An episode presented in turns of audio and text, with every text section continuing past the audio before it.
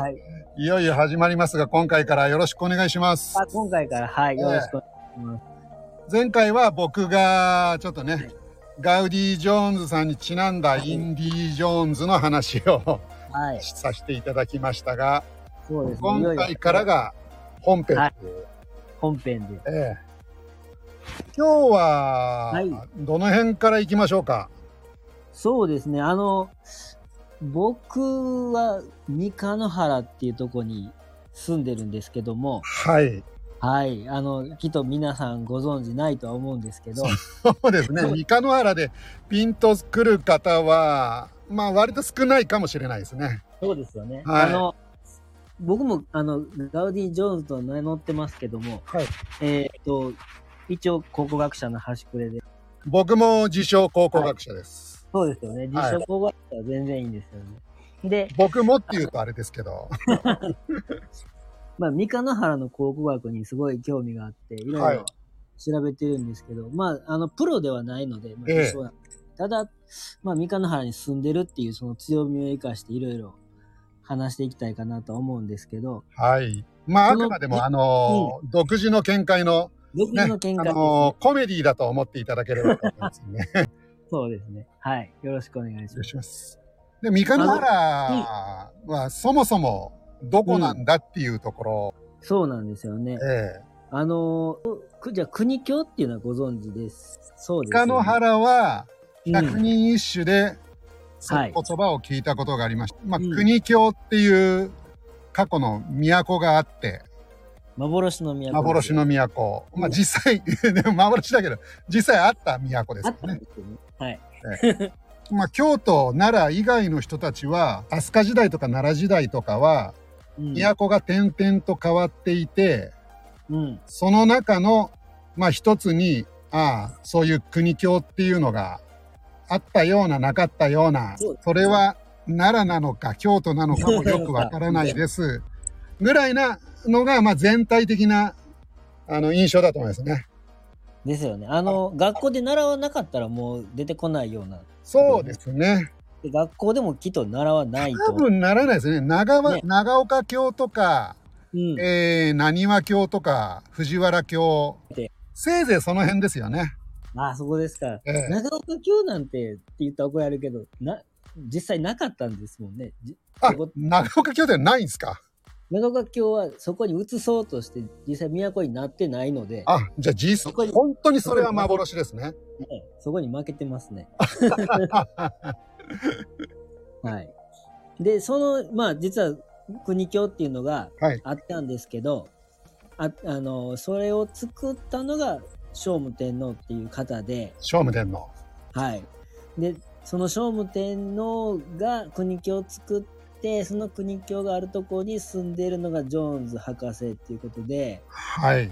もうちょっと歴史を語るには、まずちょっと聖武天皇のミステリーに迫っていくのが、まあ、まささに地元のヒーローみたいなことです。ヒーローですよね。ヒーローなのか何者なのかっていうところで、はい。はい。ちなみに三日野原って、さあ、どこでしょう？はい。さあどこでしょう？まあ、ねあの、京都と奈良とうんどっちでもないみたいなところですかね。そうですね。京都府ですけど、はい。中心地っていうか都会は奈良、奈良市みたいな。はいはい。実際の生活圏は奈良に近い感じなんですかね。奈良に近いですけどね。ええ僕も小学校とか中学校の時にも遊びに、その都会に出るのは奈良市でしたから。奈 奈良に近い京都ですよね。都会といえば奈都会といえば奈良。良。あのーちなみにその三日野原って何人ぐらいいらっしゃるんですか？何 ?1301 人です。おー、まあ少ないんですよ。ね、三日野原の人はね。あそのう、ですよね。昔のだってさ、マンモス中学校って1000人ぐらいいましたもんね。いや、いましたね。そう考えると中学校一つ分ぐらいな感じですかね。そうそう近所でちょっと人口の増えてる小学校があるんですけど、きっとそれぐらいの、そうそう。でも、幻感が出てる。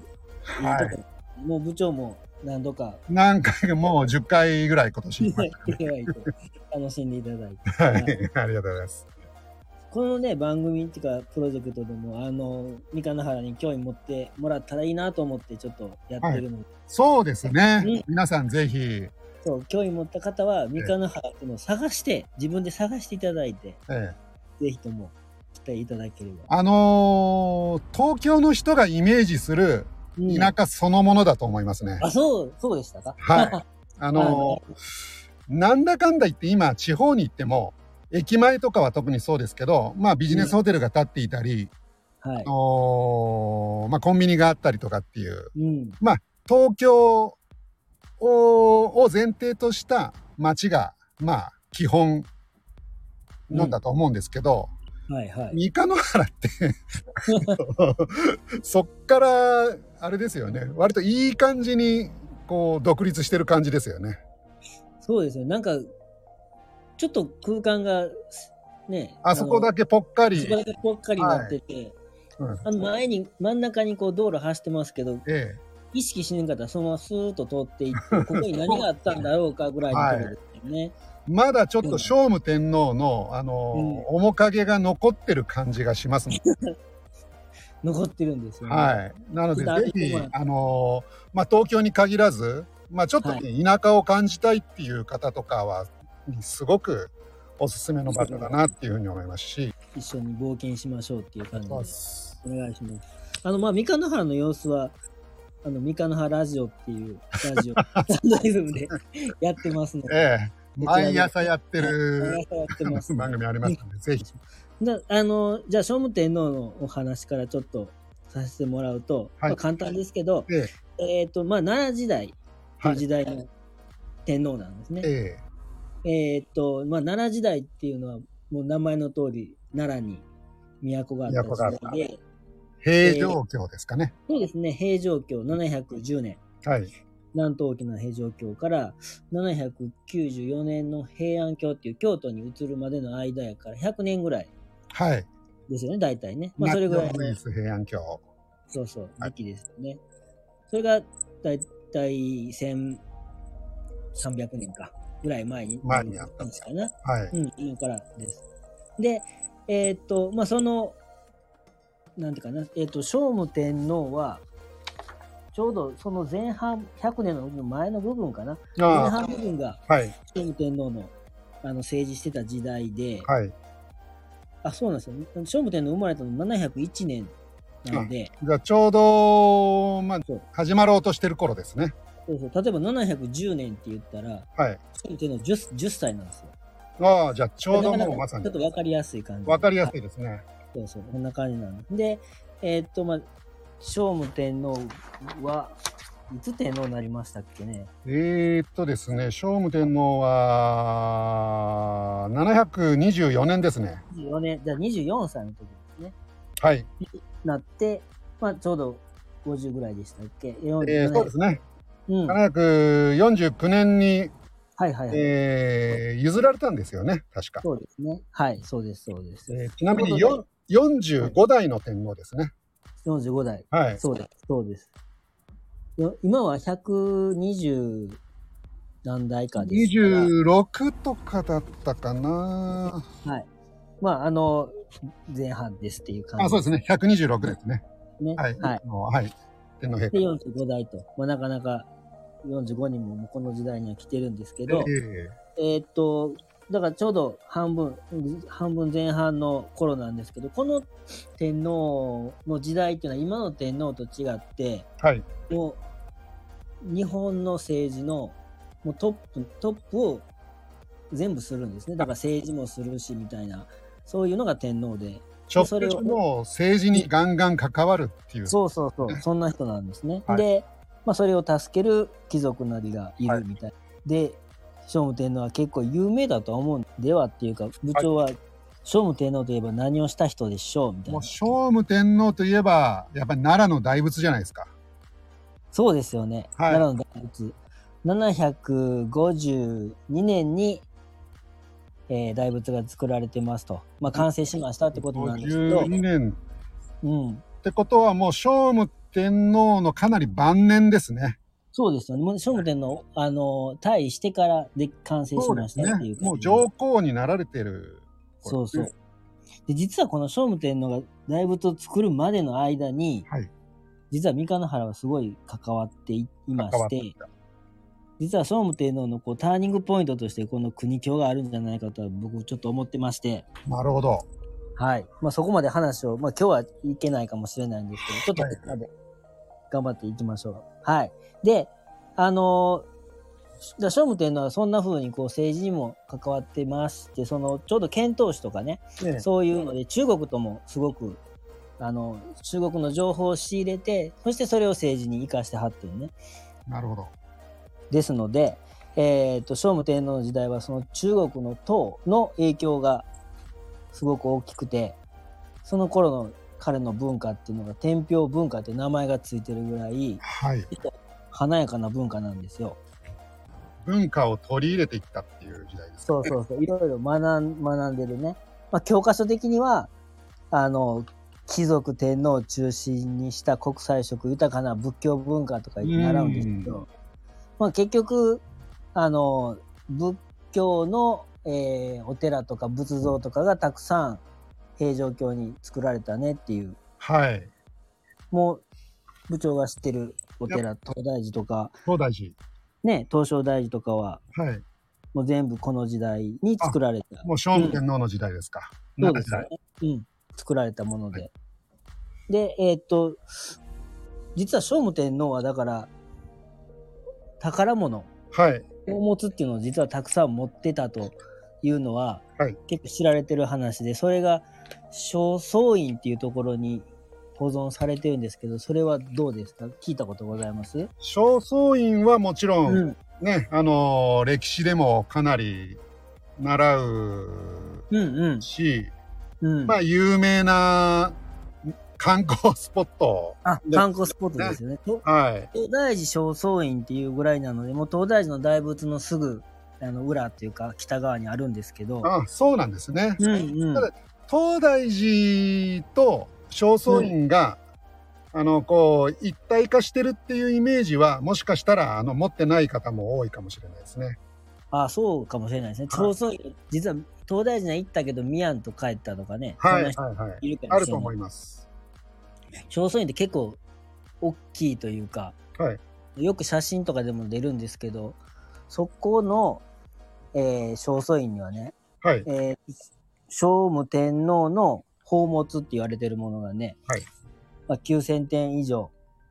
聖武天皇の時代、うんまあ、で1300年前の品物が、それだけあるっていうのはもうかなりの、ものすごいお宝ですよね。そうそうそう、お宝まあ、国宝にはなってないんですけど、あ、そうなんですか。うん、どうもなんか天皇のものは国宝にはあまりならないみたいならしくて、要するに、まだ子孫の方が所有されてるからっていうことなんですかね。ね、なんか国宝にはなってないんですけど、でも、まあ、それぐらいの価値はあるもので、もう超えちゃってる感じかもしれないですね。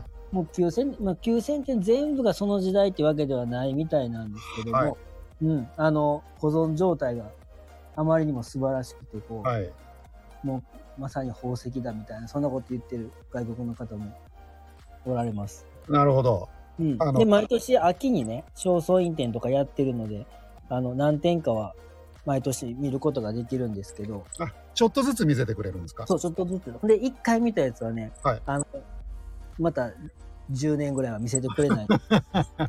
直直してしまって。はい。ああ、そうなんですね。だから毎年行くっていう人もね、なかなかやはりいます。それを10回繰り返すってなると、うん。えー、まあ、6、6じゃ600点か。だからもうんう、9000点、全体が9000だったら、もうほ、そんなに見せないぞっていうことですね。そうですよね。もう見せれない状態のものもあるとか、はいまあそんなのもあったりして、はい。まあ全、まあ全部は出てこないんでしょうね、きっそういうとね。ことですね。うんうん。で、この宝物なんですけども、はい。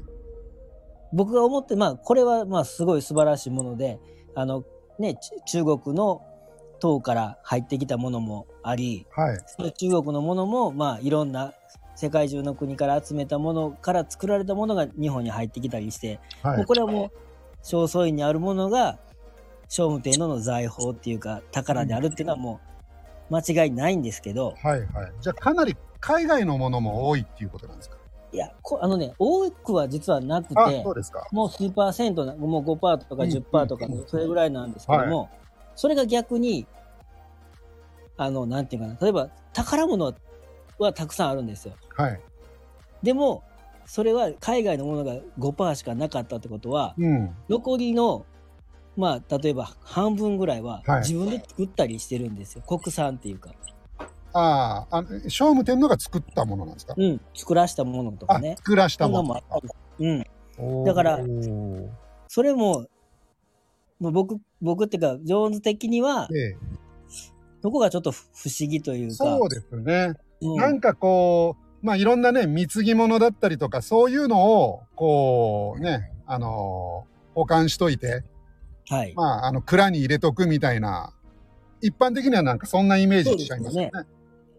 だまあ外国からの来たものだとか。だここから僕、まあ僕しか思ってんかもしれないけど、僕が思うのは、どう、きっと聖武天皇は、はいそういう宝物が好きだったのか、うん何か欲してたのか、きっと率先して、そういう宝物を集める人だったんだろうというふなうに僕は。んかの目的があったんじゃないかとう、いうんことですよね。そうそうそう。だ天歴代の天皇の中でも、はい。進んで、こう、宝物集める人だったんだろうなっていうのが、僕が思ってることなんです。そうですよね。ちょっとね、うん他のね、天皇がどういう感じかっていうのはわからないですけど、でも、うんまあ、そういう正倉院を残すっていうのは、ちょっと突出して、あの、コレクターな 感じしますよね。そうですね。全然、そんな他の天皇が財宝がどうなのって聞いたことないです、あんまり聞かないですよね。ねあるにはあるんですけど。僕が一個思ってる、はい。ちょっと不思議なところで。で、まあ、聖武天皇はきっと、まあ、お金も、はい。権力もあったから、えまあ、いろんなものをね、え。ええ。まあ、あ、集めて、集めることが、だからできた人だろうなっていうのはもう確実なんですけども、はい。でそれがね、正倉院に、はい。なんていうかな、丸出しって言ったら変ですけど、えーみんな知ってるじゃないですここに僕のええ私、宝物はあるよみたいなはいはい言ってる感じじゃないですか。ええ。もし、もし部長がそういう財宝とかを集めたら、確かにどうし。ます？あの、僕もね、それは、あの、思ったことあります。多分結構思ってると思うんですけど、うん。あの、あんな正倉院、ここですよっていう感じで、で、まあ、聖武天皇とか、あの、まあ、いろんな、ね、国のお宝をそこに、あの、集めてたっていうのが、もうみんな知ってるわけじゃないですか。そうそうそうそう。だから、ね、やっぱり時の権力者、うん。まあ、この後、この武士の時代になっていくじゃないですか。なりますね。そうすると力ずくで取ったりとか、そうそうそう。ええそういうことを考える人が、まあ、出てくるだろうし、うんまあ、実際出てきてるみたいですしね。ああ、そうなんですか。うん。だからもう、本当になんか、あれですよね。ちょっと不思議ですよね。そう考えると。丸出しなんですよ、ね。丸出しで。あの、まあ、で特にその、頑丈にはい。してるってわけ、たうんだ鍵をかけてるっていうだけで、はい。もう、鍵はかかってるんですか、鍵はかかってるみたいです。あ天皇しか開けれないみたいな鍵はかかってるあ、らしいんでそういうのあるんすけど、ですね。でもそれは天皇しか開けたらあかんだけで、開けようと思えば、あのもし僕が大泥棒やったら余裕できると思なう。だからもう、丸出しなのが、まず、二つ目の不思議だ。と思ってて。だから、ね、だから、多分上手的にはもっとこう、宝の地図を作っといてもらうとか、こう、から、なんか入れといてもらった方が、ちょっとはい映画を作りやすいんやけども、ええもう最初からここにあるって分かってるので、ちそうですね。ょっと、うん、財宝探しに行ったら、ね、キャッツアイとかルパンみたいになっちゃうかなっていう。とりあえず、はい、な Google マップで行けそうな感じですね。そうですね、ここが財宝です。だからこの二つ目を思うに、きっと、やっぱ意図的なものはい。だと思ってて、宝物をみんなが見えるところに置くっていうのは。ああ、つまり、正倉院の宝は、その、聖武天皇にとっては本当のお宝じゃないかもしれないってことですか？そうですね。もしくは、あじまあ、自分が本当にえー必要だと思ってたものの、まあね、目くらまし的な感じで、はいはい。置いと、置いとくってことも、まあ、できるかなともちょっと思ってて、あの、天空の、天空の城ラピュタの、あの、財宝みたいなことですかね。あ、そうですよね。はいみんながこっちにブワーって走ってる時に言ってる間に、あの、スカ大佐が、本丸の方に行くっていう。そうそうそう。あ、そう、そんな感じですわ。はいはい。いい、いい例えですね。あ僕、それ、僕それ言ったことにしません？じゃあもう一回撮りますか。いや、いいです、いいです。Bye.